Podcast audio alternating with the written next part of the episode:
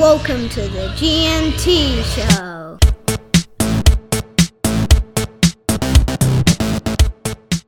All right, welcome everyone to the G&T show where we discuss the happenings and going on, goings on in the wonderful and wacky world of rugby league.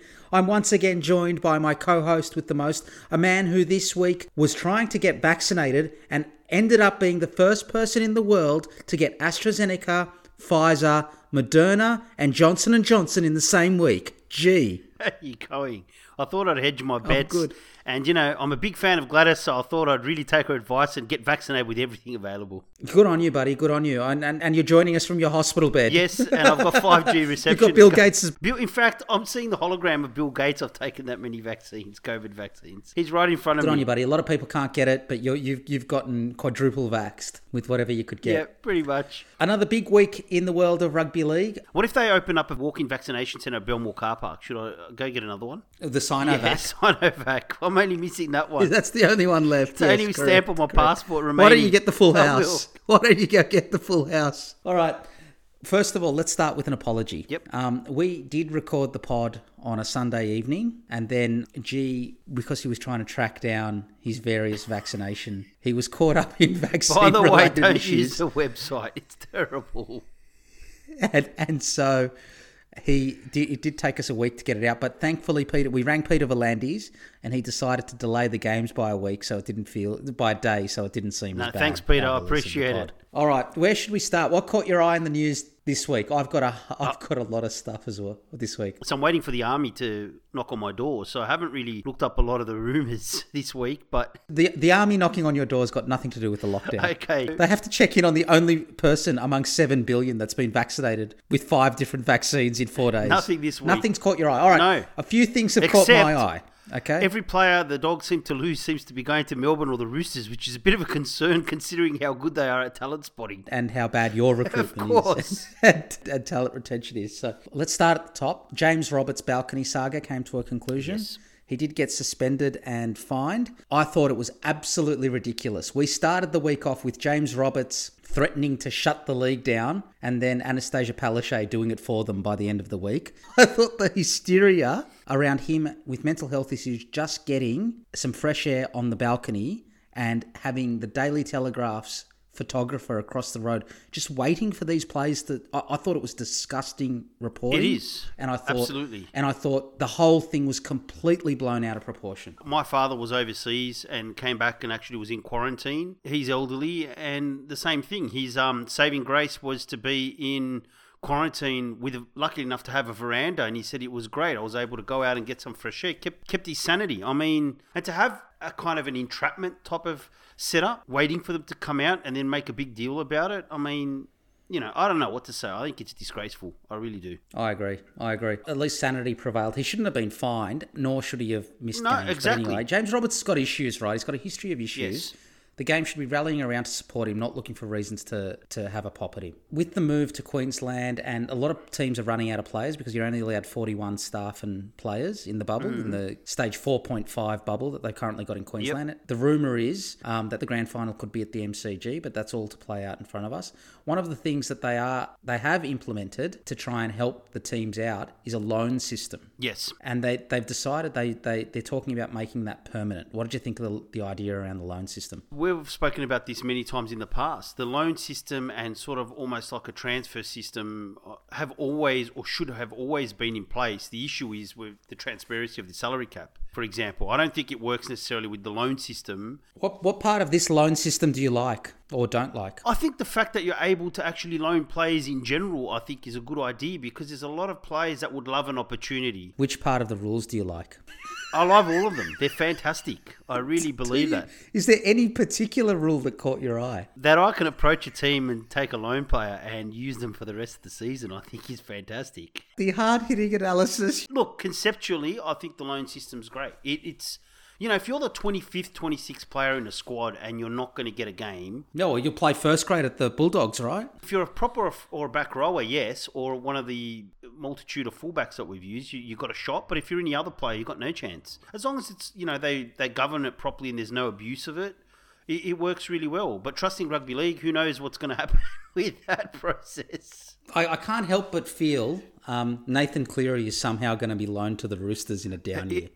Yeah, that's possible because um, Rick Napolides, Nolites. Nolites, yeah, could actually take charge of the Penrith and send him over to Nick Politis. Peter V'landys, I actually have some faith, you know, that they'll govern it properly, but I think it's a good idea, especially when you've got players that aren't wanted. You know, like um, we've got a couple of players that are leaving, for example, and if the Dogs want to blood youngsters or say like the Dragons as well, like say a Corey Norman or someone like that.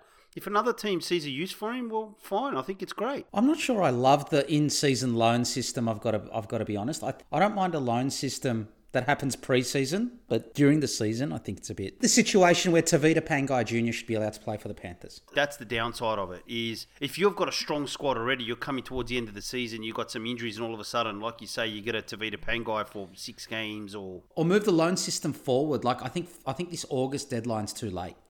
I would agree with that. I think it's got to be sort of a mid-season type of thing. Yeah, exactly. All right, we'll see how it all plays out. I mean, we've got a massive week in news. Let's let's um cover some of the player issues. There was a rumored rift between Fergo and Waqa Blake. That was dismissed by both parties, but it doesn't surprise me because it didn't look like they were communicating too well when they were both on the Parramatta Eels right edge. And then um, Waqa Blake was moved to the left, and Fergo was dropped for weeks on end. What do you think of that? I don't know. I don't know how much I how much faith I place in some of these reports. To be honest, I mean Fergo, I'd imagine would probably be a bit prickly and something didn't seem to be right, but it could just be uh, Waqa's defensive issues. Maybe that's what it was. But I can tell you what, if they tried to wrestle each other, they'd both be missing each other. No, neither would be able to grab the other. yeah, each other. Yeah. well, there's always these rumors when things sort of, I wouldn't say fall apart, when things aren't going right. So I don't know how much stock I put into it. I mean, what do you think of that, being a para fan? I, I don't think either of them should be playing first grade. So let them fight in the reserves. I don't care. I don't care. They can they can have their arguments in reserve grade. Neither of them are first graders, in go. my opinion.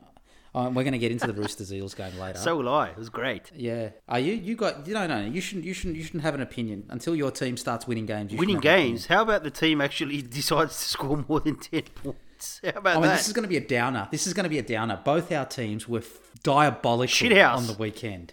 Yes. Shit house. Anyway, anyway, um, big news though. It'll all change with the signing of Paul Vaughan. Oh, oh of course. Yeah. Well, the good thing is, at least the team barbecues will be really good. You know that.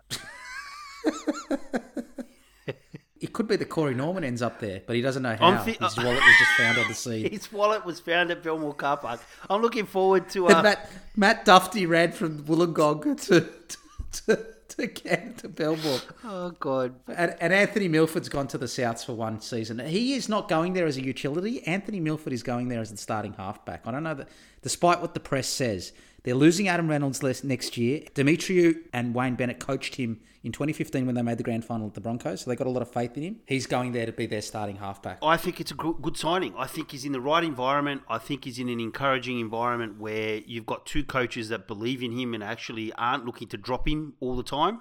And he'll be out of the bubble in Brisbane as a saviour. He would just be now just a player for Souths. And he can play off Cody Walker. I think it's a good signing. Oh, I don't think it's a good signing. No, I don't. Not Milford. I think Paul Vaughan's a good signing. He can be. He can be. Because you haven't signed him for elite prop money. He's not. No. You didn't sign him for eight hundred grand. You signed him for 350, 400. So that's that's reasonable value for Paul Vaughan. Yeah. You, what you don't want him to be is to be like James Tamou at West Tigers. If that happens, that's My terrible. concern is with Paul Vaughan is he's had a couple of really good years and it took him a while to reach that level, and then he's tapered back off again. So there might have been aberrations, but I hope he can at least get to a, a, decent level. But as a backup, you know, in your prop rotation, he's not a bad signing. Well, and another signing was the biggest signing probably was Craig Bellamy re-signs with the Melbourne yes, Storm. Yes, I did see years. that. I thought it was funny when you're like one year. It, well, it's one year as a coach and then four years doing whatever the fuck he likes.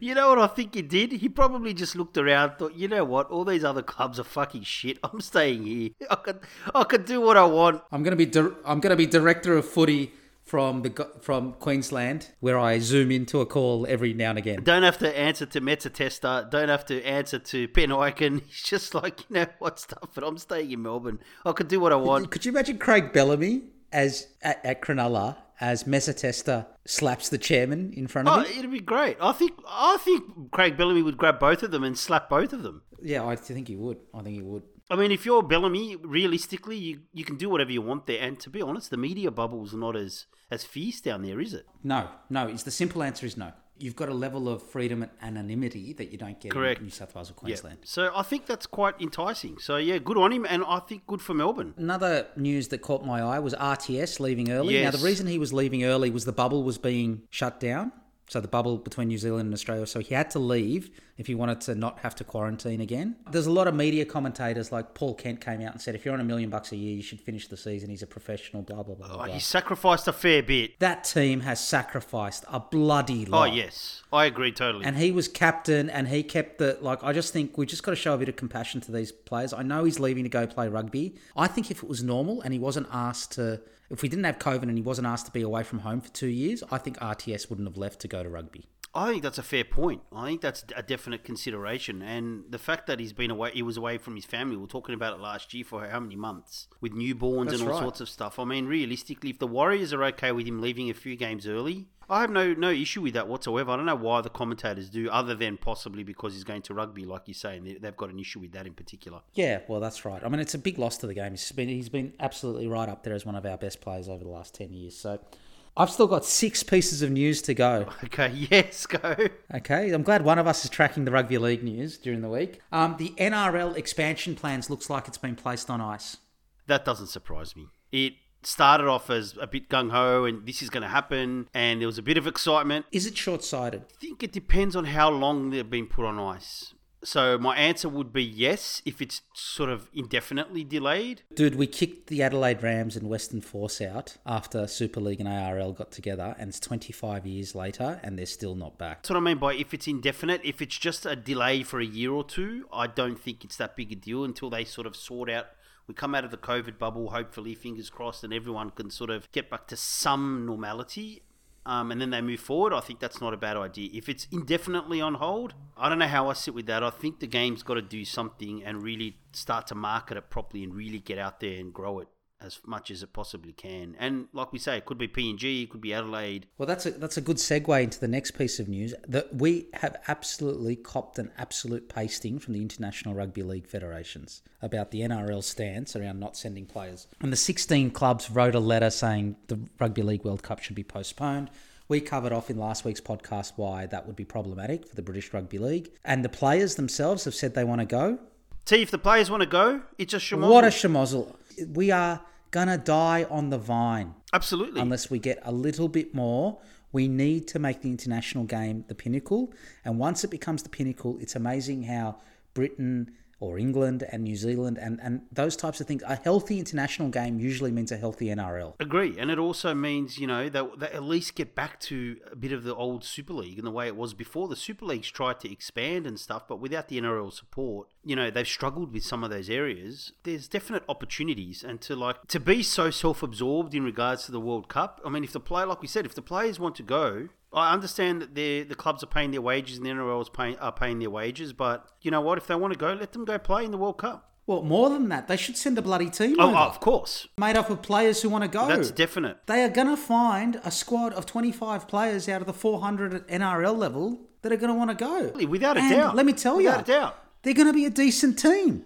Look, there's how many fullbacks have we got? That's Ten right. that are That's brilliant. exactly You know, like oh, like varying degrees, but there's at least six or seven that would all be amazing. Like other international comps, you know, if some players want to pull out, they pull out, but no big deal, you know. But if there's a group of twenty or twenty-five that want to go play, let them go. It's crazy. How many times have we played Great Britain in the last 10 years? Four? Five? Not many. Not many. Not many, right? We've got an obligation to the international game. I agree. I just think it's really, really short-sighted and self-absorbed. All right, another problem for the NRL. New South Wales Rugby League has abandoned the New South Wales comp and the junior Yes. comps. Queensland's placed it on hold. This is the second season in a Yeah. row. The juniors are not getting game time. This will affect the players coming through. And Wayne Bennett called it out. It's a real problem that the game's got to solve. Considering the robots that play NRL, maybe it's a good thing that they're not playing game time. I think that's actually why we're getting a few robots. And the quality of first grader is, for the first time in a long time, the average quality, in my opinion, is dropping.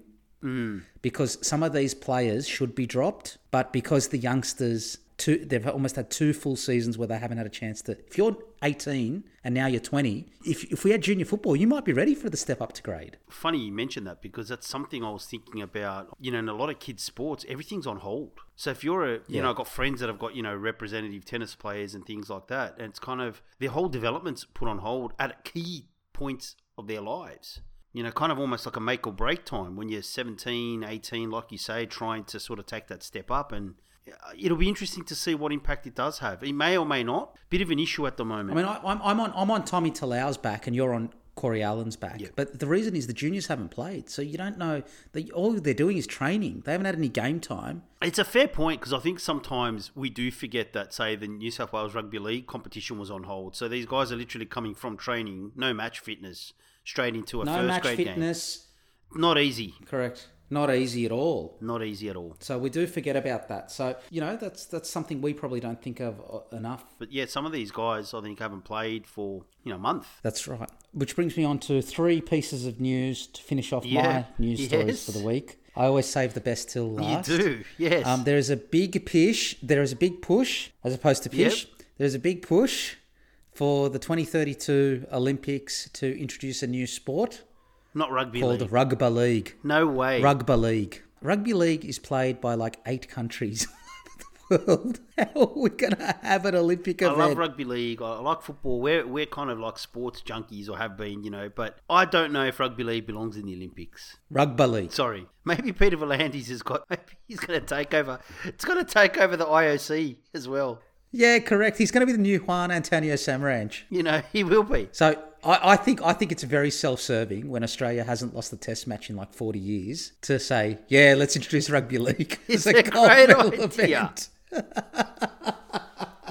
It's fantastic. How many countries play it? Who's the best country in the world at this? All right, four gold medals for rugby league. Doesn't belong. I think maybe as an exhibition sport. You know how they have those exhibition sports sometimes. It's probably not a bad idea. Could you imagine? The reason I raised this, could you imagine the NRL players in the Athletes Village in Brisbane? Well, we do know they'll be breaching curfew. That's for sure. Could you? bel It'll could be- you imagine the news stories, No, to be quite honest, from what you hear of the athletes' village, they'd fit right in. mate?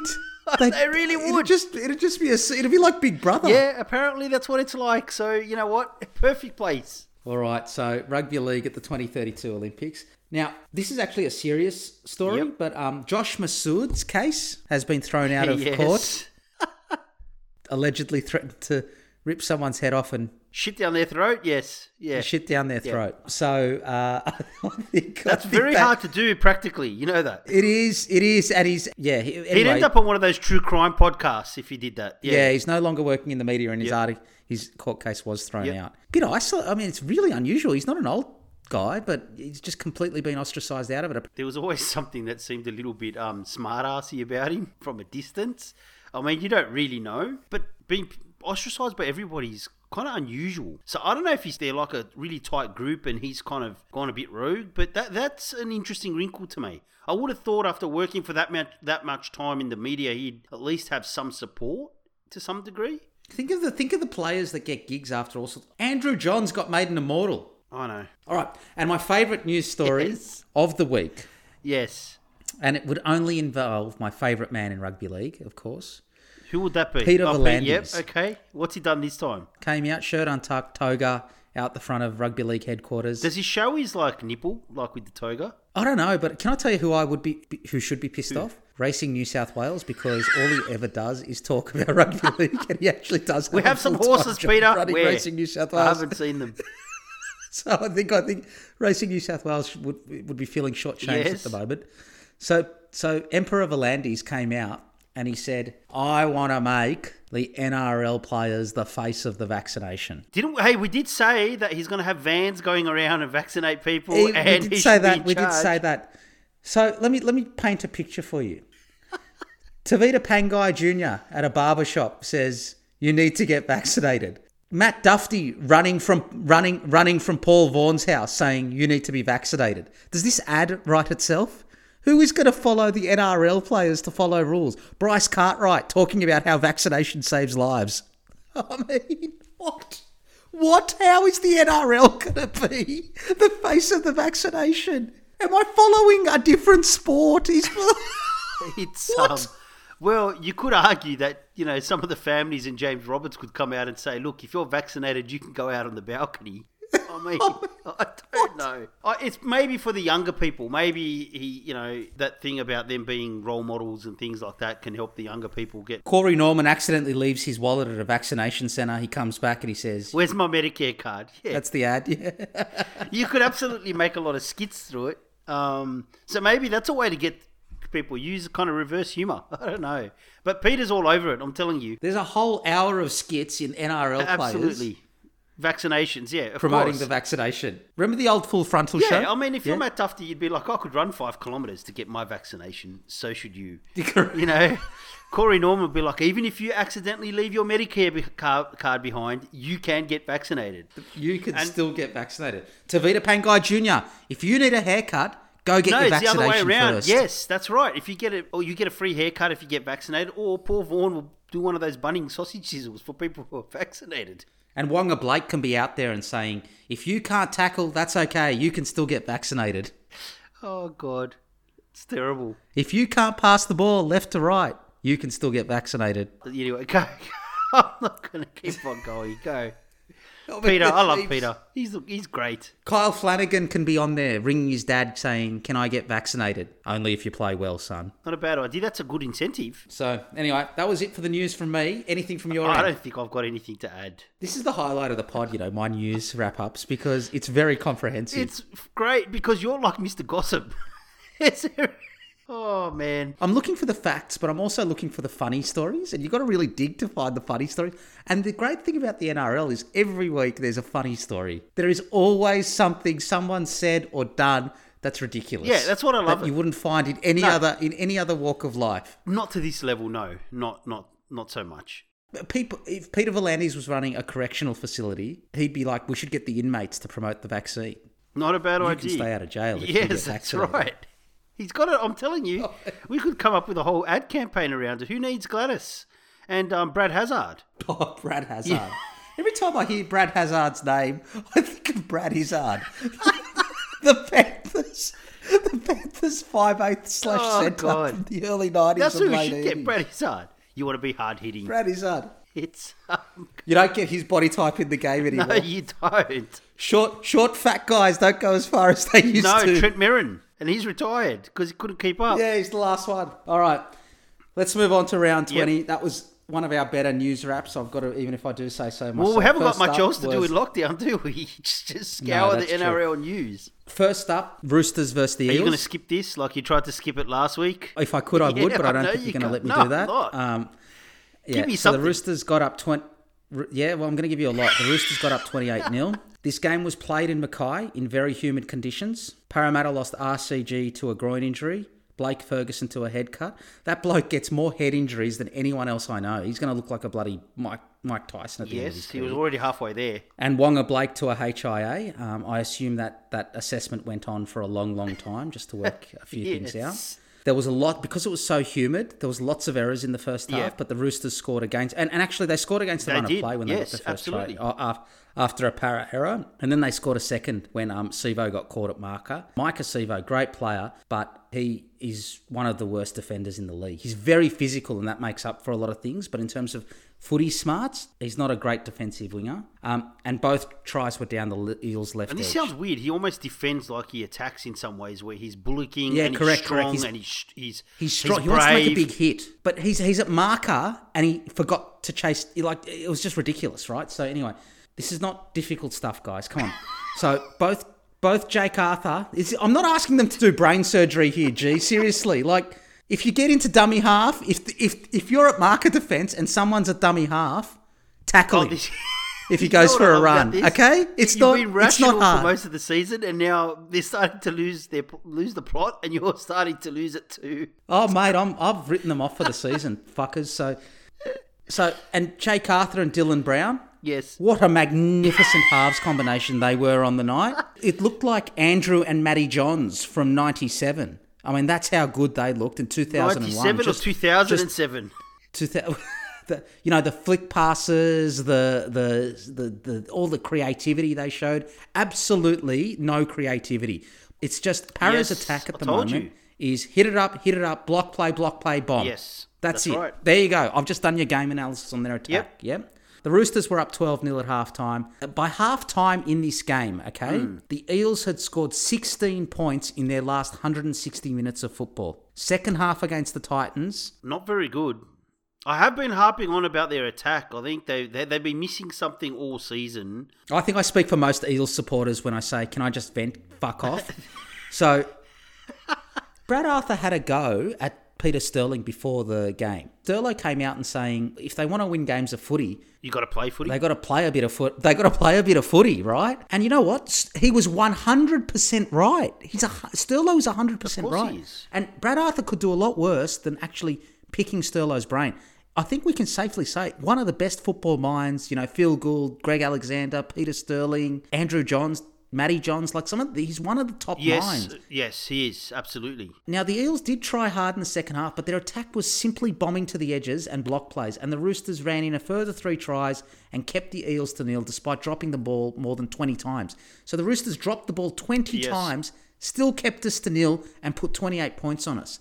Teddy Walker and Manu, and Joey Manu's been playing out of Yes, his skin. he's you know been how much I love the guy. Um, whose tap and 60 metre try sh- showed all the Eels' problems when he got that Yep. try.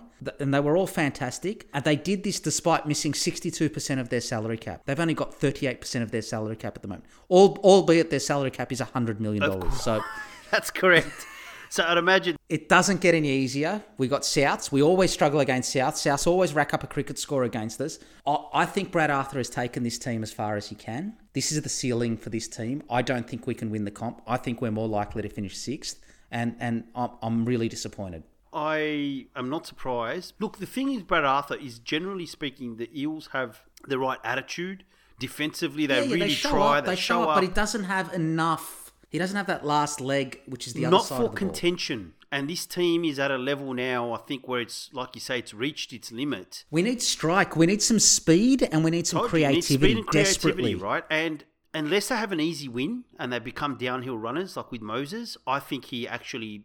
Maybe I'm wrong, but he seems to really pare back their game plan and keeps it very simple. In this game, my notes were similar to you. I thought the Roosters defended very well, but I didn't think the Eels gave them too much to think about, really. They tried to mix it up. 16 points in 200 minutes of football. That's all we See, scored. I think they tried to mix it up, but it's the wrong way of mixing it up. It was, yeah, inside ball. It's forced. It's It's forced. There's one player running in motion, and there's no one else around him, like and set plays. It's a set, play. plays. They're just not playing.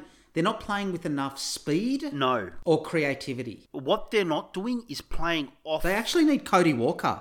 I, look, I like Dylan Brown. I think defensively he's a great centre. I think he runs the ball, but his game has is moving along at a snail's pace at the moment. He needs to become a ball player. He needs to get some creativity. He needs to ta- take the game by the scruff of the neck when Mitch Moses is not there. Now he's only twenty years old. I get it, but man, we Jake if Jake Arthur and Dylan Brown are our halves, we can't win the comp. We can't win the comp anyway. no, you can't win now. the comp. I- I you got no. You get, you don't. If you watch the games this week, you know what the killer is, and I've said this all season: is the speed. Defenses can easily cover set plays. You know, the the players are generally very well drilled. They slide quite well, etc. But you need to challenge them. And I thought the Eels threw the ball around. It was mechanical. There was a one out runner. I didn't feel like they were playing off what was happening in the game. Whereas if you watch some of the really good teams like Melbourne, that's what they do. That's what makes them so dangerous now. They have the system, but they also play off what is happening at the same time. I think they've evolved tremendously, and I think that's the bit Para's missing. They're waiting for Paulo to offload, but there's only one person looking for that offload, not a team then going okay and then playing off it. They were running cross field, passing the ball around, but no one was actually running at the line and making the Roosters make a decision. They knew that what was going to happen is the ball's going out and they just slid across. And the Roos for the Roosters defense specifically, too easy. And I thought Para just didn't take advantage of the opportunities they had and the ball they had. Teddy and the Roosters up the tempo a little bit. Teddy sort of stamped himself on the game, and before you knew it, the Roosters were up and had a good lead without really being in the game at all. You know, there were a few instances where Para got burnt by pace. Sam Walker into a gap, and once they pierced that front line, Para just didn't have the, uh, I guess, the recovery speed to get back and, and actually stop a try. And the Roosters came at them in waves when that happened. Tupouniua I thought was really good. I thought Hargreaves again played well. I really love Isaac Liu. I think he really steps up when he needs to. Having Joey Manu play a few games at 5'8 and fullback and making him have to step up has really helped the Roosters along. You said to me he sort of picks his spots, and I think this time he's forced to actually dictate the game a bit more, and it's made him and the Roosters better. And the Roosters, honestly, with all these injuries, you know, they're missing so many players, and they're just doing an amazing job. A good win. I mean, Para's not terrible, but I think against the good teams, mate, they can't score points against a well drilled defence. Mate, we don't need your sympathy. That's okay. I'll give it to you anyway. No, don't give me your sympathy. Worry about your own bloody club. All right, let's move on to the next game. As you can say, I'm I'm quite dispassionate and You even are about the result. But, but, you know, Brad Arthur last year. I remember, we had a big chat about Jai Field. Remember, who gave them outright sheer speed. Now, whether you think he's good well, I think not, Will Smith does this. Will Smith gives us a bit more. Yeah, if you notice it, he just uses them as a change of pace person. He doesn't incorporate them into the game plan to make Parra more dangerous when they're attacking the football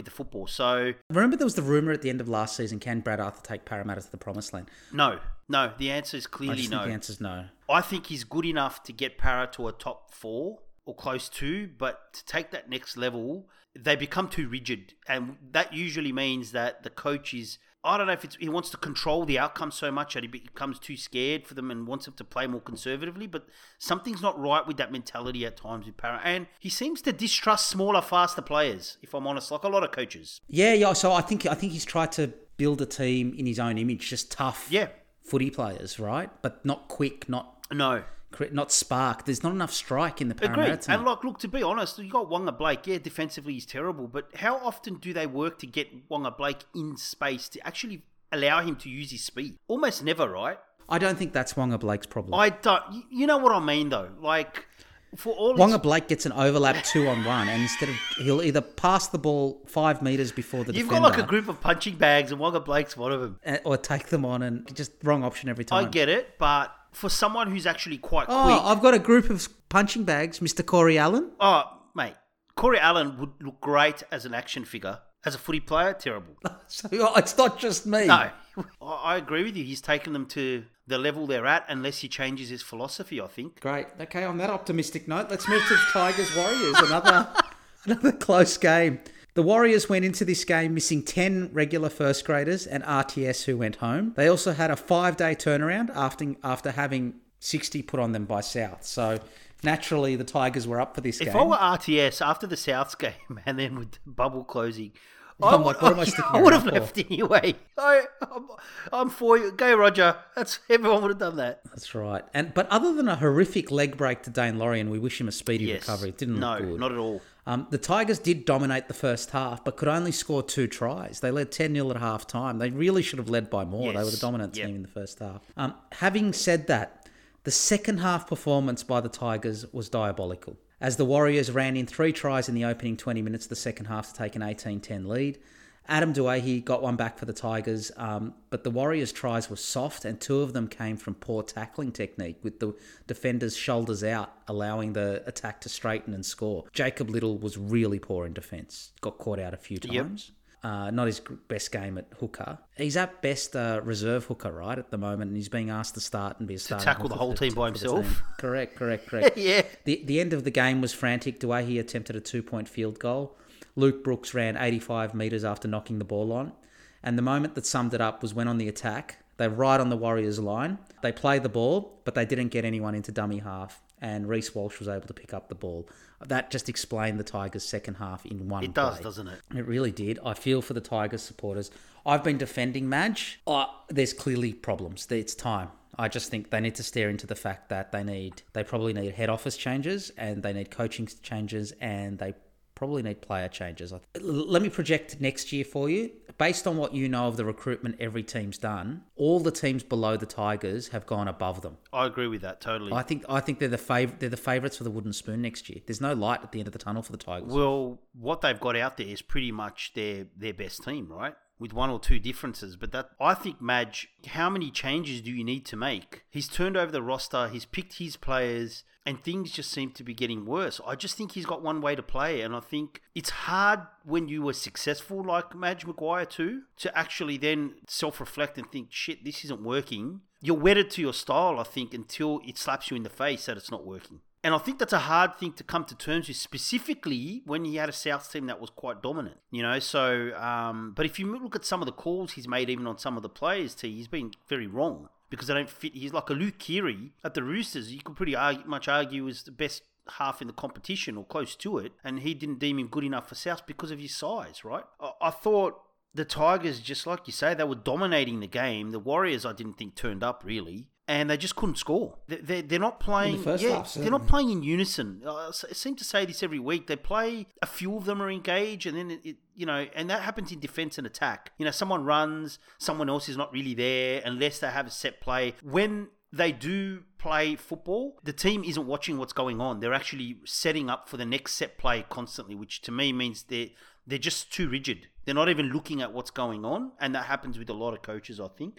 And to be up 10 0, I think when it was clear the Warriors were kind of really not quite there, I think was a poor return for their dominance. I think they did miss Laurie because Laurie is enthusiastic. He's all over the field and he gets himself involved, and I think that might have allowed them to score a try, a try or two extra. Um, but like you said, the second half, of course, Kodi Nikorima was involved. Whether he was responsible for the tries or not is irrelevant. But as soon as he started touching the ball, um, things started to happen, and and the Warriors, you know, ran in 18 points really quickly. Um, and even the short kickoff, you know, to for the third try, they were very soft, and they stood around watching that. It wasn't a short kickoff. It was a it was a um, dropout. The short dropout, Yeah. and they stood around watching it. Yeah.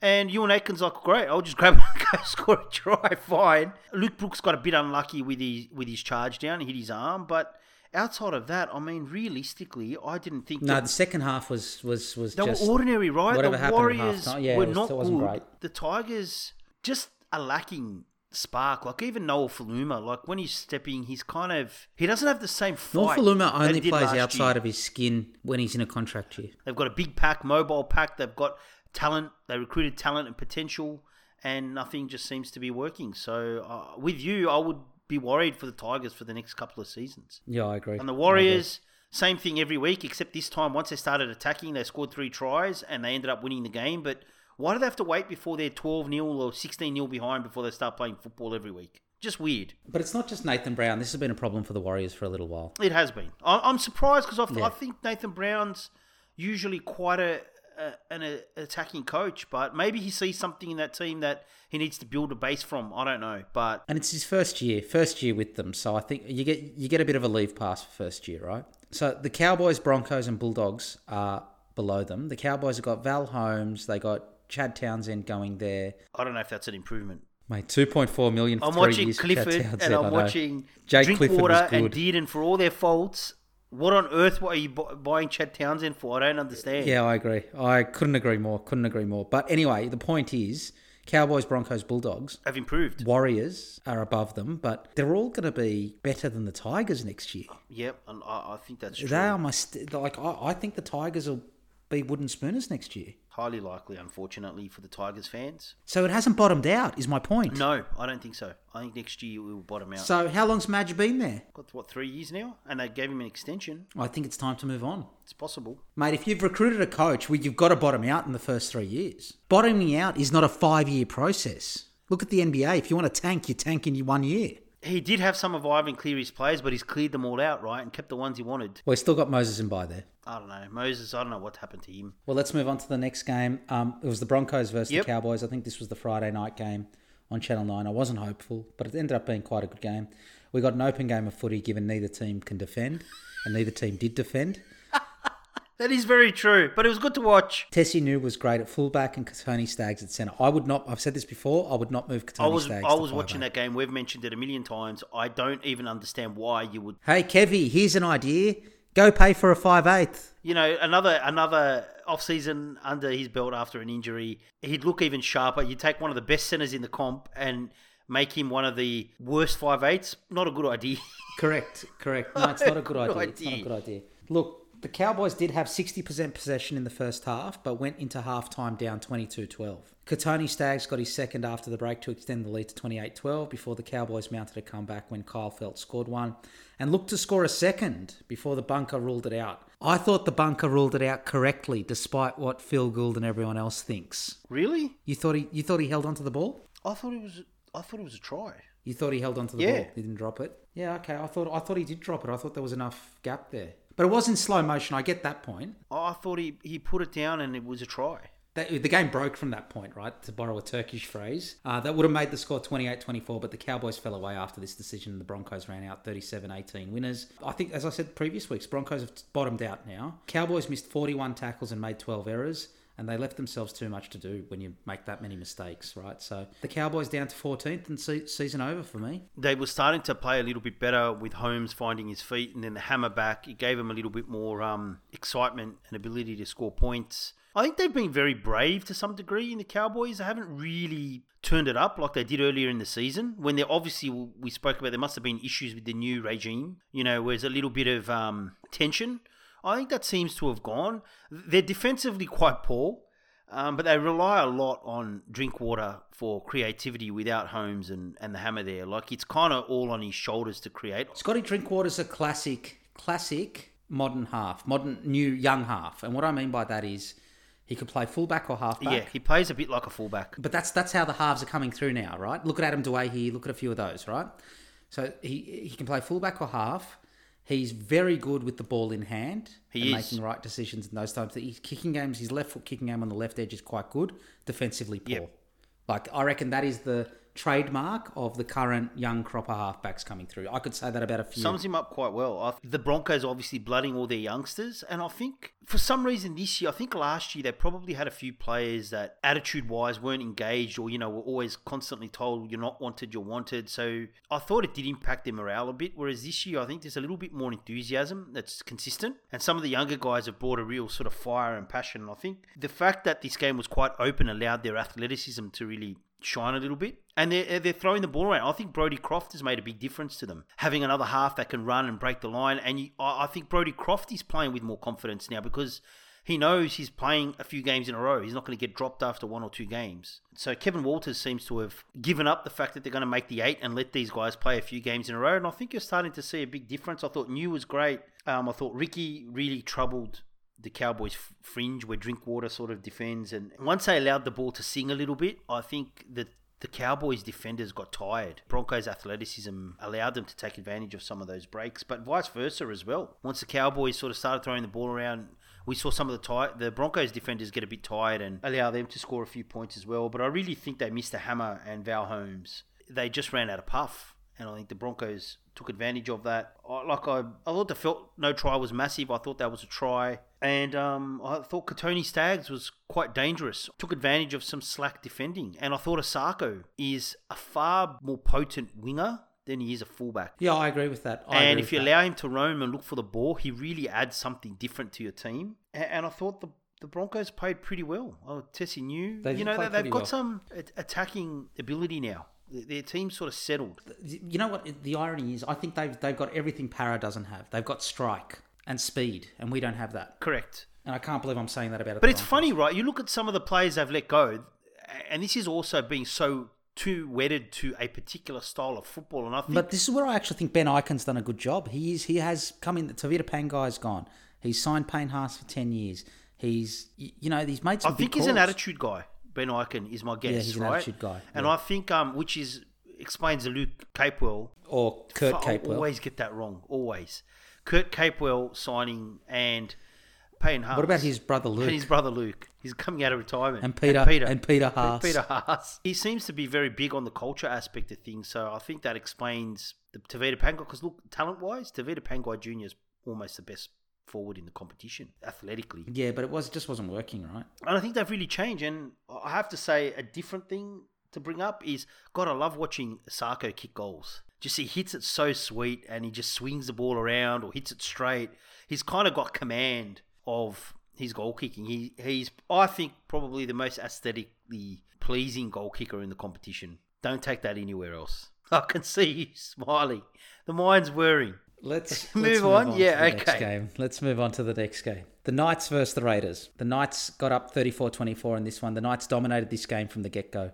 And in particular, Tuala and Bradman Best completely terrorised the right edge of the Raiders. It was like a two man show with Kalyn Ponga occasionally chiming in here and there. That was correct, it. correct. Let me say, Not not Seb Kris and Harley Smith Shields' best game no, ever. I mean, look, they just killed them down that side. I mean, they couldn't they do anything. absolutely. I mean, I've Har- Harley Smith Shields young. It's like his second or third game. To be expected. Seb Kris Seb Kris is not young, but he is shit. So that that does make a difference. He's not shit. I'll He's take not. that I know back. him. But just a tough night. Tough night. They were poor They though. were poor. He looked fitter and on No, fire. Bradman Best is a bit like no, no, no. Bradman Best is a bit like Latrell Mitchell. He's young, he can carry the pud. If he could have five kilos less, he'd be amazing. Can I also say Jake Clifford was actually also really, really good. Although the Raiders' only first half try came from a kick out on the full, other than that, he was almost flawless. He was. They didn't miss Mitch Moses, uh, Mitch Pierce at all. Surprisingly, I think they were really, really good. Yeah. and it was 22-6 at halftime. Josh Papali'i scored early in the fir- in the second half, but the Knights responded through Tuala and then Ponga, who who was again superb for them. The score was 34-12 with nine minutes to go, and Adam O'Brien gave Saifiti twins and Ponga an early mark, and the Raiders ran in two tries. But I thought the Knights deserved this and were the better side. Right from the kickoff, I tipped the Knights. I thought the Knights would win it. I tipped the Raiders, unfortunately. No surprise, but anyway. Did you? Yes, yes. I did tip the Knights. Um, but I thought the Knights were specials in this game because uh, I think the win against Parramatta, people ignored how poor Parramatta was. You didn't. I didn't. No, no, no, no, no, no, no. Of course, after three wins in a row, beating Parra, you know, if you read it on paper, if you haven't watched the nuance of the game, it's easier to think the Raiders are actually playing better than they, they are. Jack Wighton coming back for them actually made their attack worse, as we've been saying all season. His kicking game was poor. He's running the same lines, etc., etc. I mean, he has the thing about Jack Wighton that flatters the deceive is he'll have one breakout play a game where he'll score a try, he'll beat defenders, but it's one play in a in a in 80 minutes, and it's the other 79 minutes that's the problem. Uh, look, I think last year he was sensational, but I think this year they've game, game planned for his run and everything else a lot better, and he's struggled to adjust, and I think the Cam- Canberra have struggled to adjust. He's kind of well contained this year, and he's not having the same impact. I mean, there were games last year where he was he was sensational, so and carried the Raiders, but from the get go. The Knights were just phenomenal. They turned up. I thought the Raiders were a bit sluggish. I've just got a news alert, and I'm not even joking. Stadium car parks to be drive-through jab hubs, jab hubs. Belmore Car Park, is that included? Belmore car park, where G will be administering and receiving vaccines. Oh, this is brilliant. Look, it begs the question why this wasn't possible before. But anyway, these stadiums have all been built in the last two weeks. Sinovac. Well, look, from the get-go, I thought the you know the Raiders were a little bit sluggish, and then on top of that, they received a firing Bradman Best and a Tuala shrugging off tackles. Can I can I also say one thing? Shitty Saturday, Super Saturday this year's been so bad. The NRL delayed this game by 24 hours. probably did. Just just to try and make the games a bit better, just just so people didn't have to play on the Saturday. So these were Sunday games. Look, Best, Ponga, and Tuala torched the Raiders' right hand side. I mean, Bradman Best was almost unplayable, and same as Tuala, but some of the tackles they shrugged off. I mean, going through four, five, six tackles.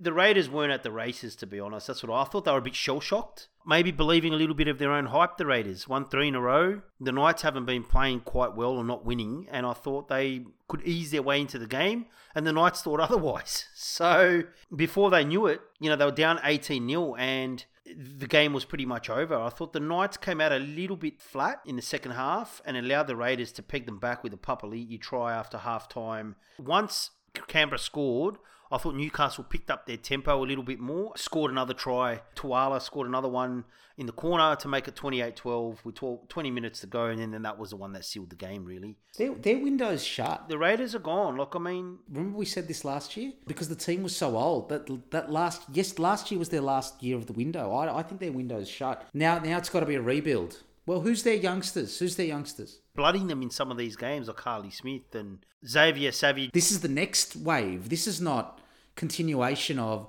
This is not adding Nicho Hynes to the Storm. This is this is like the Tigers. Like you're blooding players now that are going to be ready in six or seven years' time. They are. They're playing players that you know around time. three years away. Yeah, yeah. Whereas Josh Papali'i, Josh Papali's not going to be there in five years. You know, like I know they're not young, but he's got too many miles in the legs. Do you know what I mean? They're not going to be there. You know, I think Hudson Young's a lot older than I thought he was. I think it's Hudson Young. He's Yeah, thirty so- or something like that. So, So, so, I think I think their window's shut. I think the challenge for the Raiders this offseason is is it a rebuild? I think they've got to refresh some of that squad. So here's where I think they're at, and we can save it for the end of season review. But here's where I think they're at. They're either I bring players in to maintain eighth position, seventh position. Yes. Or I try and blood the youngsters bottom out with the view of trying to be first or second or a premiership contender when the Panthers window and the Storm window's over. Storm window will probably close in 2026 once Craig Bellamy retires. No, but that's the no. Conceptually, that's the choice in front of them. I think you want to try and find that hybrid where you kind of keep some of the veterans around and blood the youngsters and keep competitive and be competitive. No, I don't think so. I think it's a basis. It's a road build to nowhere, in my opinion. So, but but what do you mean? What do you mean? You're just going to finish seventh? You can't win the comp.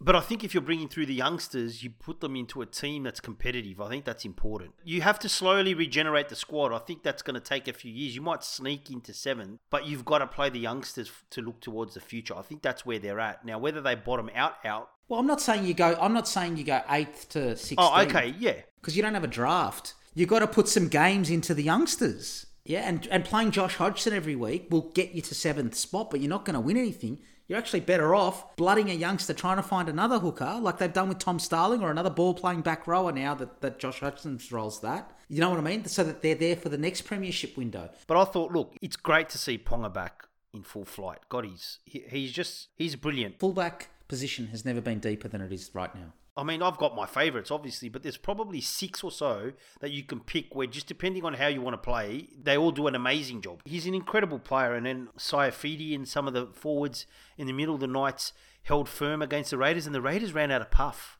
They they just don't look. Whether it was the heat, Yeah, they're not but fit they're, enough. They're, they're not fit enough to play an up tempo game, and I think towards the end you could see that at times. Once the Knights kept the ball rolling, they struggled to sort of compete. An easy win for the Knights, really. I thought. I agree.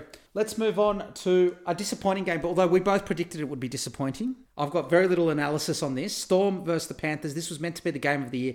The the game's actually being delayed to Sunday. Meant miraculously this ended up on Channel Nine, which I'd be shitty about if I was Fox Sports. But anyway, ominous result for the rest of the competition. The Storm absolutely blew the Panthers off the park. The Storm's season differential now is plus four hundred and sixty-five. They're challenging Parra's 2001 team. No, no, they've beaten oh, them. Oh, they've beaten them already. If the season ended now, it would be the all-time record. They've now won 16 wins in a row. They are up against Manly this week, which is going to be a tough game. It's probably the two form teams of the comp. They the are moment. absolutely. And the Panthers were missing Cleary, To'o, Yeo, Isaah Yeo, James Fisher Harris, and Api Koroisau. So they do have a few to come back. They do.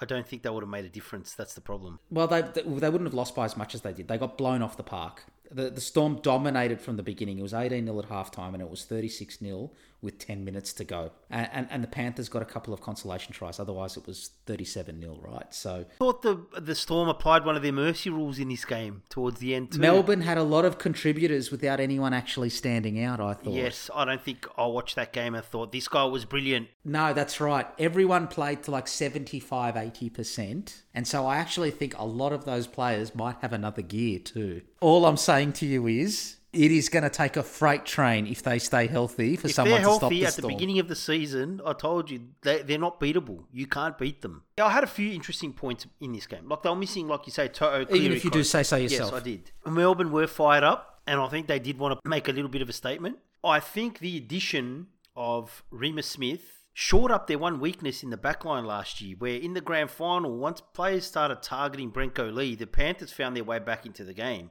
He's faster than Brenko Lee. He's better in attack, and defensively, he's become incredibly solid. So they literally have no weakness across the field. Are you seriously? Of course he's better than Brenko Lee. Brenko Lee only played Origin because he was in the Melbourne Storm system. and there was no one left, like Corey Allan. and breaking news, not that good. But there's no weakness across that defensive line at all in any way. They were too fast, they were too clinical, and I think they were too skillful for Penrith's defence. And Penrith didn't know how to cope. Luai now playing halfback doesn't allow him to use his strengths, which is unpredictability in his running game, to play what he sees. He's playing No, a little he, bit more of Luai a... only works when Nathan Cleary takes the pressure off him with all the organising. Asking him to organise. It takes away his That's strength. why Cody Walker and Adam Adam Reynolds work. Cody Walker doesn't have to organise the team. Adam Reynolds does it all. Penrith's def- attack, it gives them more predictability. And I thought for for the Storm, they were too easy to defend. They defended them very easily. And let's be honest, yeah, they're missing Cleary, but they didn't really look like scoring. Like Burton's still going to be there, Luai's still there, Crichton's there, Staines is there, Dylan Edwards is their fullback. Mate, I don't see what they can do that that is that different, other than maybe make it a bit tighter, where they're going to challenge this Melbourne defence because I also feel, T, I wonder what you think of this, that for Penrith, it's been so easy just to play faster and use their skill just to beat teams that now they've come up against an equal. I think they really struggled and they got frustrated because it wasn't so easy to just. Well, gee, this happened last year, remember? Remember they had a really easy draw? They needed this type of hit out. They haven't had a tough game since the Penrith Parra earlier this season. They right? can play at like a sixty percent capacity. They're flogging teams or things like you know getting kick out running from deep against the crappy teams. They get caught in space against Melbourne. Melbourne just smash him. Kaufusi probably rubs his head into the ground too and gives him a few cheap shots. Well, he's missing this week, so they'll be a lot cleaner. Yeah, they will be. But, you know, it doesn't have the same impact against the Storm. So some of these easy tries or easy, you know, opportunities they create against the crappy teams don't, don't quite work. And I thought after 60 minutes, once it was 30 nil, I thought Melbourne sort of just um, put the cue in the rack a little bit. And I thought Penrith, after a while, lost hope and lost their started to lose their composure a little bit, to be honest, because it has been too easy for too long. But honestly, mate, too Too good. too good. And unless Penrith changes, adds a few wrinkles to their team, other than just a, a Yeo out the back, I don't think they can beat Nathan Melbourne. Cleary back makes a big difference. Um, they might not, but but they do make a massive difference. He does. Mel- Nathan is amazing, but they also do have a very rigid game plan with Yeo out the back and getting kick out one on one. Against Melbourne, you need a bit more than that. You need offloading, you need passing between the forwards, you need to get between the creases of their defence and pull their defence apart. Easier said than done. Very difficult because it's a riskier form of football. And a lot of teams aren't game enough to play it and also have to play at the speed you have to play to beat Penrith, um, Melbourne. Sure, sure. I'm not prepared to write Penrith off yet. To me, if the Storm are engaged and play well, I, I think they're unbeatable. With Penrith, they literally have to game plan just around Melbourne because they're just too good for everybody else. Correct. Which is a oh, weird with that. position to be in if you think about it. It's almost like It is yeah, weird they've got a position to be plan just for this one team because everyone else they can beat. So interesting game. Interesting game. All right, let's move on to the next game, which was Saints versus Souths. When Souths lethal left edge scored two tries in the first half, I thought, here we go. But the Saint, to the Saints' credit, they they stuck, struck back with two tries of their own Yeah. to make it 12, 10, 30 minutes into the first half. Uh, but typical of Souths, where they seem to let the opposition into it and only do enough when required. Your notes mirror mine, yeah. Yeah, then they, they scored another two tries, right? They only do just do enough when they're an enigmatic team, right? Yes. Uh, so they went into half time at 24 10 lead. Souths went on with it in the second half, particularly in the last 12 minutes. Uh, they got five tries to one. Four of them came in the last 12 minutes. So the South uh, Saints really fell off a cliff right at the end. The second half did have an air of inevitability about it. Um, Jai Arrow, I thought, was great for Souths, along with Latrell, Adam Reynolds, and, and Cody Walker. For Saints, the season can't end soon enough. I think that sums it up. I mean, I said the same thing in that. I mean, there wasn't much to analyze, right? Souths just there was like it was like Yeah. it was like a cat playing with the ball. kind string. of right. They came out. They scored really easily. South. Uh, Cody Walker. mm, Oh mate, if he's not the form player in the competition, I've seen some dummy dummy at Dally M's where he's the he's in front. there's two players I've got. Is it's either Cody Walker or can it be Tom Trbojevic? Well, Tom Travoy has he played enough games? That's the thing. But the thing is, in nearly every game Manly's won, bar maybe one, he's probably been the standout player. So I'd imagine he'd get three points That's just right, about that's every right. week. Whereas Cody might have Mitchell, Latrell taking, stealing a few points here and there, even though. yeah, but he's missed a few games too, and he hasn't played Origin. I think if I had to pick right now, Yep. I think Cody's in front of Tom. Yep. But I think it's by one or two. Man I of the think it'd be one quite or two, close. three points. Yeah. So if Tommy keeps playing the way he is, there's still five games to go, right? He could come over the top of him. Cody's been incredible, but I think um, Mitchell would have stolen some points from him. That could bring him back to Trbojevic. If Manly keeps on winning Well, he's the man of the match every game every game, win. and then Cody Walker was just unbelievable. Like he literally gave the final pass for every single try in this game. And like you said, they started off on fire with the pass to Latrell, the early try, and then he he went through the gap and scored himself. And he's one of those players, you know, the defense is run, pass, step. Is he going to show and go? Is he going to slow down? Is he going to kick? You literally have no idea what he's going to do. And he always seems to do the right thing, which is unbelievable. Once, like you say, the, the Rabbitohs did their thing where they dropped off again because it was so easy to score a couple of tries. And in fairness to the Dragons, they, they hung in and still came they at did in them. the first half, but then then the Souths went, oh yeah, you scored all right. we'll just give it." Basically, it's 12 10. It's like, oh, well, okay, guys, we've got to uh, make sure that they can't get back in this game. And then again, Milne went over with a, a magic ball from Cody Walker. It's just subtle. Um, but two points in the first half, T, quickly. Billy Burns' try, right?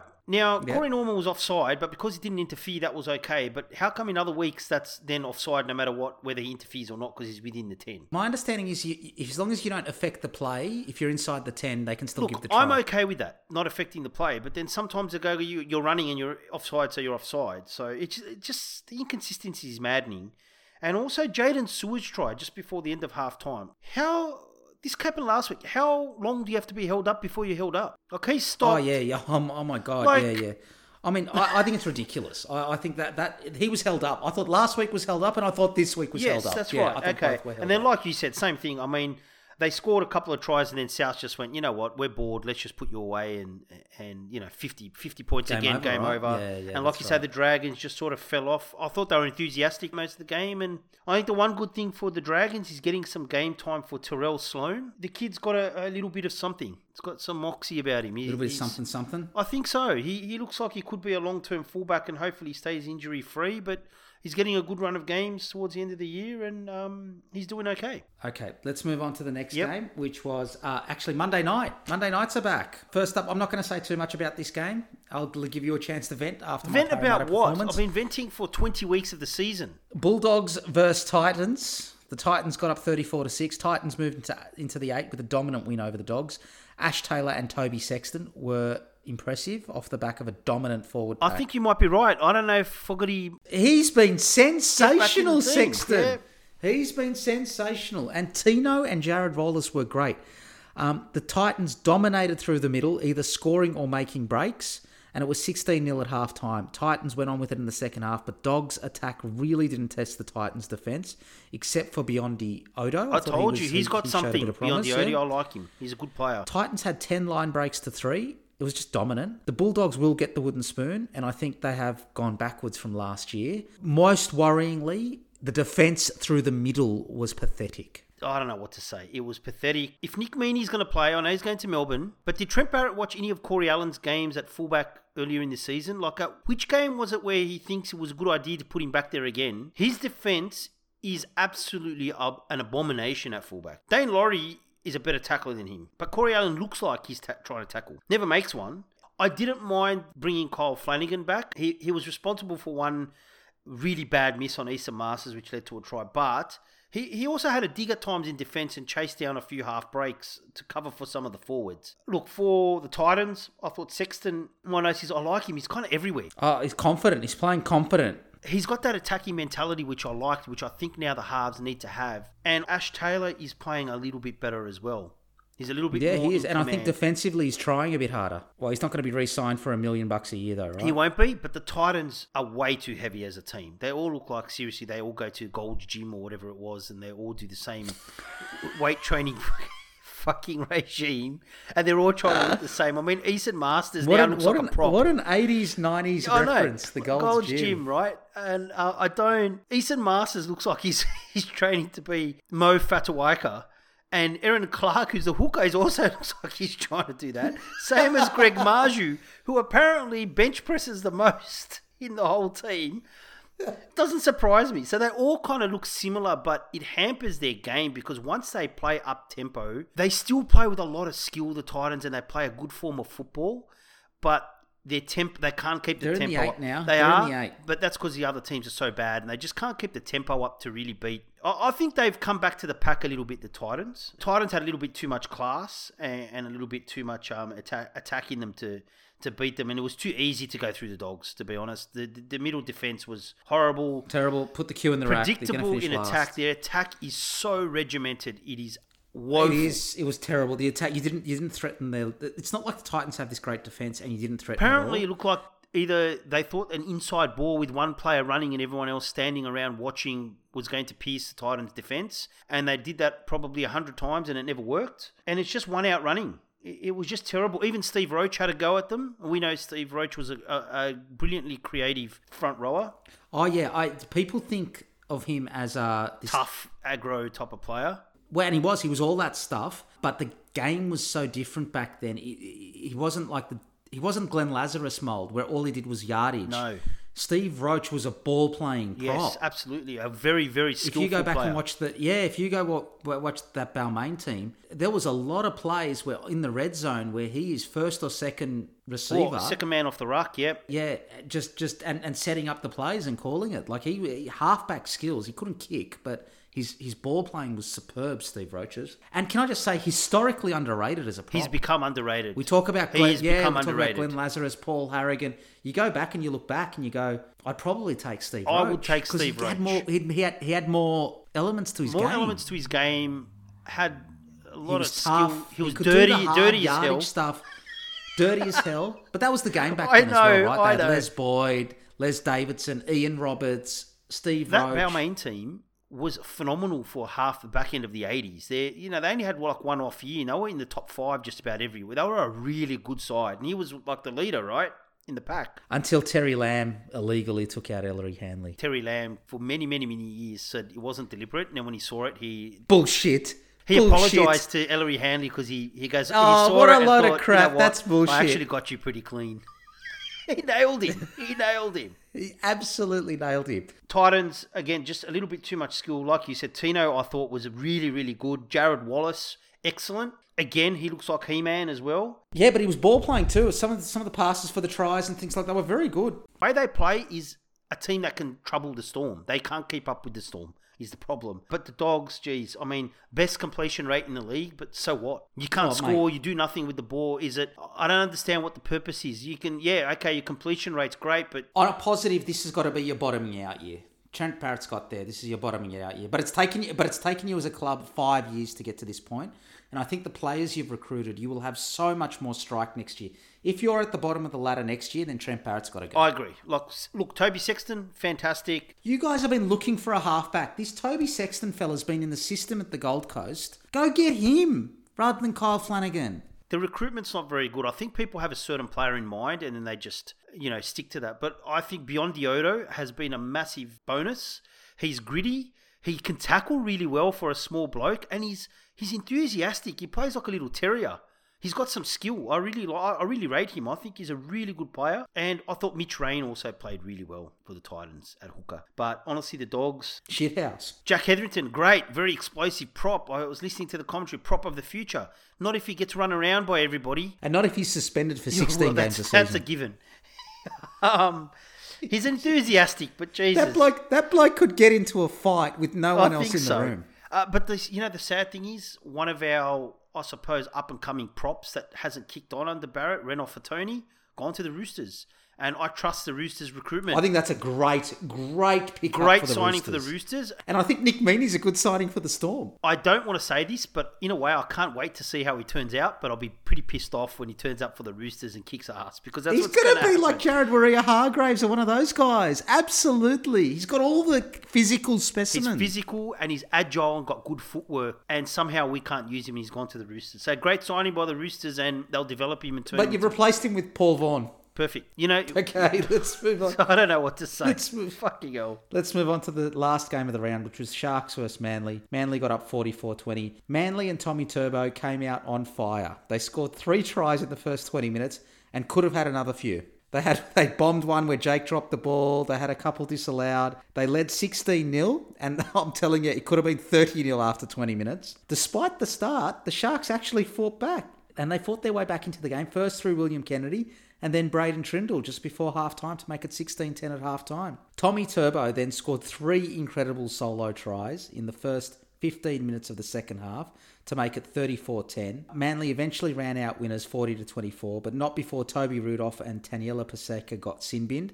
Paseka for a trip that I think he's going to be in trouble. Do you remember for. when a trip used to be an automatic send off? Yeah, remember remember they had to change the rules because Alfie Langer would tackle with one arm on oh, them and trip oh, no, them. the Cumberland throw using the leg first. Cumberland throw. Yeah, He used to correct, trip correct, correct. everyone. He used to trip everyone. Yeah, game in which neither team wanted to defend, and Tommy Turbo, one of the best individual performances this year. It's almost like Jarryd Hayne 2009 for me. That's that's how well he is playing and what a difference he makes to that team. This game he had three tries, three try assists, 217 meters, 14 tackle busts, three line breaks and four line break assists. I mean, that is just an incredible performance. Say he doesn't get man of the match against the Storm. If he if he gets four out of the last five, he'll, He'll win the Dally Dally M. M. I'll put He's, he's way. close. Yeah. Oh, he'd have to be close. He's he's got at least He'd have to be close. There's got to be at least six games where he's been man of the match. I think it's going to take 30, 33 It would be right. So he's year. at least on 20 since he's come back at a minimum. yeah easy. Yeah, I think he might be even He's higher. Probably think he might higher, but I mean a minimum 20, and Cody Walker's 20 something for sure. Well, I think he'd be closer to 25, 26. That's my sense of it. That's where they're, they're about. So, well, he's played more games. He's played more games as well, yeah. But I thought the only ray of hope for the Sharks was Braydon Trindall was good. He's a young guy. He's playing. He's looking. He's looking good, right? Well, he's got the genes, and there was a few Trindalls that were really good. Jason Jason Trindle was his dad. But yeah, I thought he was really good. I thought Connor Tracey struggled a little bit in defence. It was a bad sign when they started Talakai at centre and Will Chambers.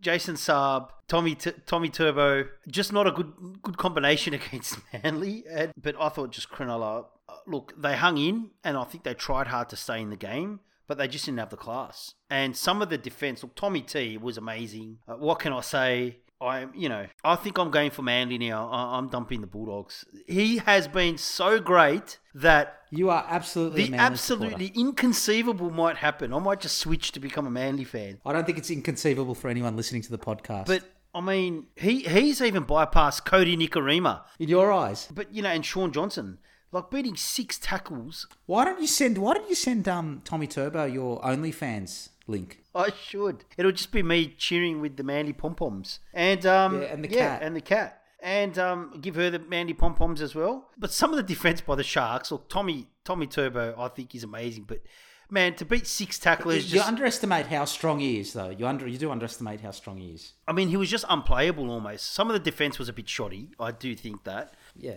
that's fair. But Manly, that's pretty much their full strength team. Josh Schuster in the back row. I thought Josh Schuster in the back row. They have got a lot of firepower in that team when Tommy Turbo's there. A lot there. of strike, a lot of. Strike. It's going to be a good game against yeah, Melbourne, and Schuster gives them something different. especially with the players out for Melbourne, and and Melbourne are due a loss. You know, I could see no Jahrome Hughes, no Nelson Asofa Solomona, Felise Kaufusi's been out injured because of um, a mugging. He mugged somebody else probably on the yeah, field. he got a suspension. Yeah, correct. Um, it was good to see Will Kennedy in the in the in the clear a little bit. I, I mean, I, lo- I love Will Kennedy. I think he's a really good player. But and just Manly, God, they've got some firepower, mate. And Schuster, Trbojevic, Morgan Harper can beat people on the inside and set up Saab. Ruben Garrick's been playing Ruben well. Garrick's confidence has gone through the roof. They're just looking really strong. really good. And they were wondering whether they should re-sign Desi. He's done a great job, I have to say. But he needs that fullback. Without the fullback, Desi's system doesn't yeah, quite work, fullback. right? He needs the fullback. Yeah. I've got one more point. I know I I love Aiden Tolman and he does all the nitty gritty stuff, but Aiden, there's a couple of times in that game where I think he started to get old. He got beaten on the inside and he just couldn't keep up, and Tommy Turbo skinned him twice. he couldn't Yeah, close I that mean, it's- gap you're asking anymore. to keep up with Tommy Turbo. The defensive line needs to They were too good, Manly. Too a a different level to the Sharks. too good. So who's going to finish in the top eight at the moment? Because I know you don't follow the league, even though you host the f- podcast. Oh, I think the All Blacks. The, Titans All Blacks. seventh. the Melbourne Ti- Demons. Thanks, thanks, our mate, our mate Matty. Yeah, Melbourne Demons. The Titans are in seventh. Sharks are in eighth on 18 points. The Raiders are 18 points. Dragons are 18 points. Knights are 18 points. I think it's going to come from one of them. I think it's going to be the Titans and the the Knights. Dragons are gone. The Raiders are I gone. I tend to agree with you. And they and they've got the Broncos, the Sharks, the Bulldogs, the Titans, the Broncos, the Knights. So the Knights should make it. Yep. And can I say, if the Titans and Knights make it, if the Titans and Knights make it, I think you'll find it's my exact top eight from the beginning of this year. We might be close. I might have tipped the Sharks in the top eight. I think you tipped the Sharks. It's been a very predictable season. I think we talked about it last week. I think Parra is going to drop out of the top four. Okay, thanks for repeating the last hour and a half. Let's move on to round 21. you Didn't like that, did you? I think Manly might sneak is the team that's going to sneak in. We've been saying this for the last two weeks. It's not. It's not new news. Yeah. You get so it's so touchy. Fuck off, G. I love it. It's great. Because they break my heart. It's it's so hard. It's so hard being a Parramatta supporter. It is so hard. Thirty six years, thirty five years, or whatever it is, and then you get this team that's good, and you build your hopes up, but you don't build it up too much because you know they break your heart, and then and then they break your heart. Even though you haven't committed, inside there's a part of you that has really committed, and so you go, "Fuck you." Here's a good. Here's a sign of Brad Arthur. We're talking about his mentality. Bryce Cartwright gave them an X factor. Out. Too risky. I'm not taking coaching tips from a Bulldogs fan. All right, I, I think by virt- rolling a virtual hologram of me out at Belmore training, I think the dogs would do better. Well, it's great that you're going to be able to get vaccinated at Belmore Yeah, Car it's Park. It's good that the vaccine comes to you rather great. than you having to go to the vaccine. Awesome. It's the only way you're I've been trying to to book for ages. It's about time. And look, everyone, um, G has been vaccinated with Sinovac and he's fine. so, so first up in round 21 this weekend, it's the Knights versus the Broncos. Knights are $1.35 favourites. Broncos $3.25. The Broncos have nine and a half point start. Um, I think, given the way they're playing, the Broncos are better, but I think the Knights have got something to play for, and I think the Knights will get up this game. If I look at the Knights team, they've got Mitchell Pearce back, Jake Clifford's there at five eight this week, and Kalyn Ponga, uh, and with Bradman Best and Tuala kind of were dynamic against the Raiders. I think the Broncos will give them a good match and really challenge them and throw the ball around and play attacking football. But now Connor Watson's at lock as another playmaker. I think the Knights are starting to come into a little bit of form They're coming, yeah. because everyone's are. back I agree and they're getting a little bit more settled. So, and honestly, with Ponga there, and I mean, it, it's just a different dimension. Their team's just entirely different. So, def, I'm with you. I expect them to win. I think it'll be a close game, though. I uh, expect to, the Knights to probably beat them by eight to ten. Well, it's a nine and a half point start, so just on the line you're saying. So the rate next up, it's the Raiders versus the Saints. Raiders are $1.28 favourites. Saints are three dollars seventy five outsiders and have eleven and a half point start. I think the Raiders will win this, but I don't say that with any confidence. I think that I think Saints have put the queue in the rack, but I don't think the Raiders have got a lot of points in them either. I don't think they got 11 and a half more points in them than the Saints. Look, T, this game for me is I don't know. I, I don't know. This is a hard game to call. I ju- oh, look, I think the Raiders will win because I just think the Saints have since all the barbecue stuff and feel like even though their players are there, they're waiting for the season to end. Their team does look pretty decent, but I just expect the Raiders to have a little bit too much. I think the Dragons have they they seem to have just run out of energy. There's some good games and the Dogs versus the Tigers. That's right. That is not a good game. I honestly, I expect the Raiders to win, but just it wouldn't surprise me if the the Dragons beat them. It, it's for me, it's either or. Oh, very difficult game to pick. They've both been disappointing. So the Friday night game on Channel Nine is uh, the mighty Parramatta Eels versus Souths. Parra are three dollars outsiders. Souths are a dollar thirty nine. Souths in recent seasons have touched us up.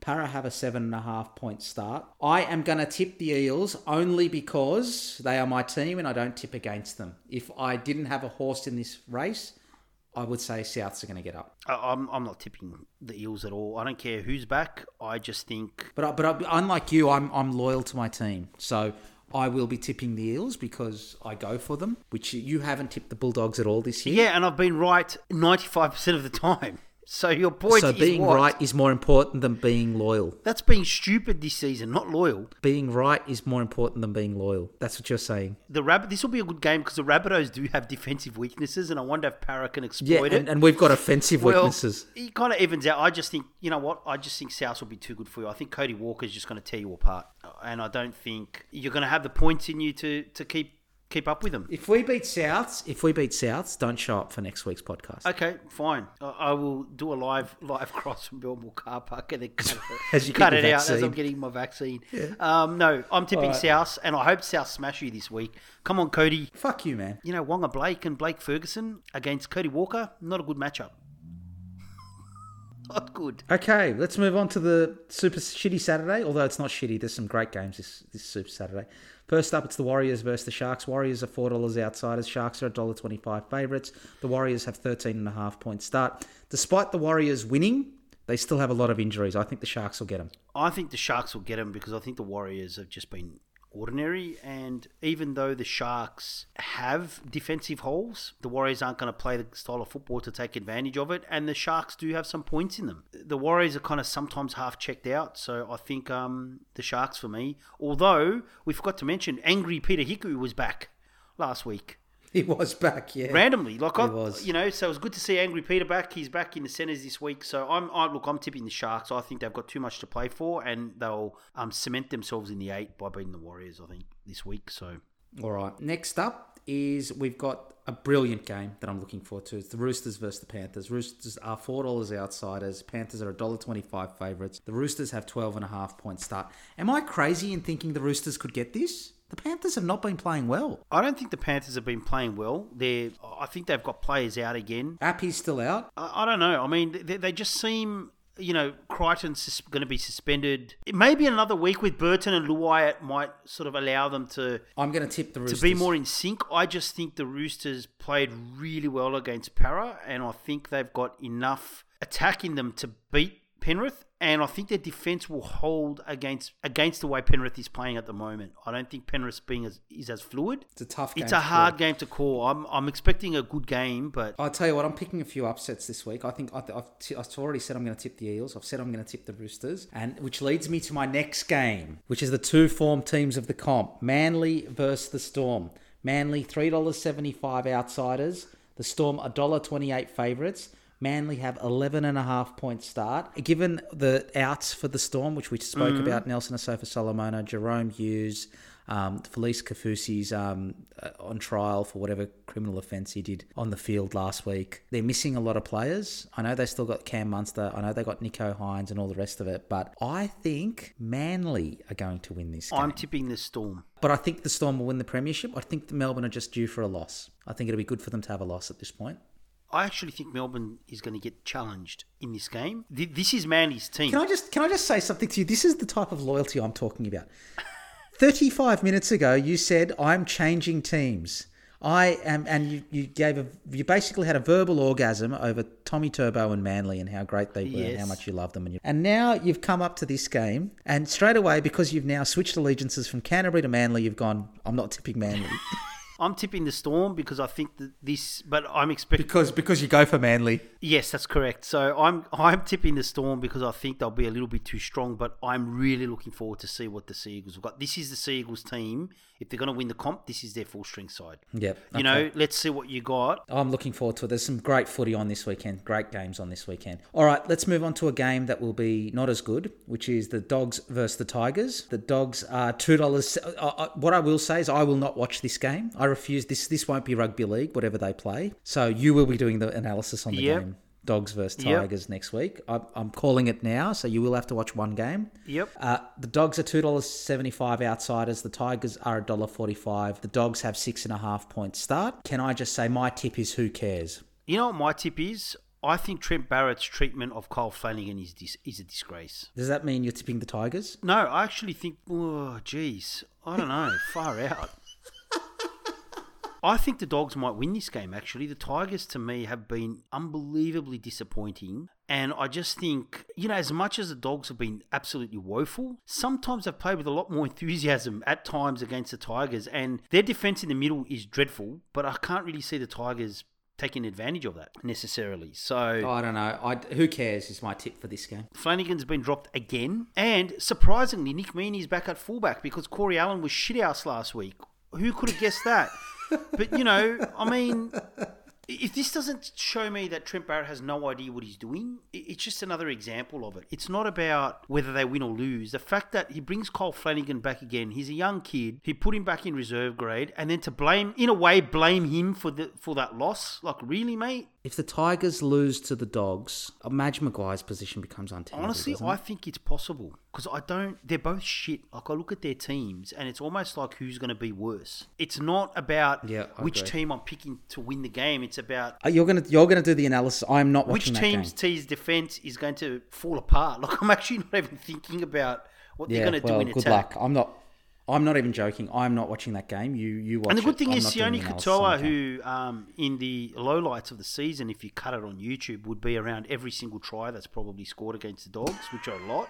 He's back in the team this week. Well, Because his defense is great, but Kyle Flanagan's defense is terrible, so he got dropped. The inconsistency about this, some of this stuff, worries me going forward for Trent Barrett as a coach. I don't think he applies whatever he's applying fairly to some of these players. From what I can see, he's got some of his favourites, and then there's others that he chops and changes because he seems to think they're the problem. Well, you've come in from the back fence and you've you've given Trent Barrett another spray. So next up is the Titans versus the Cowboys in the Queensland Derby. Uh, Titans are $1.39 favourites. Cowboys are $3 outsiders, and the Cowboys have eight and a half point start. I think the Titans have been playing well, and I think the Titans will get them. I think the fact that Greg Marzhew can probably bench press um, most of the backs on the Cowboys, apparently, it just gives me hope that he'll bust through a few tackles. The Titans will win. I think, um, I think Corey Thompson's added something to them since he's come back. I think Taylor's playing better, which is important because he gives early ball and lets his players play in space, which is really important. And I just think they're going to be a little bit too strong for the, the Cowboys. And do the Cowboys really have anything to play for anymore? No, no, they're done.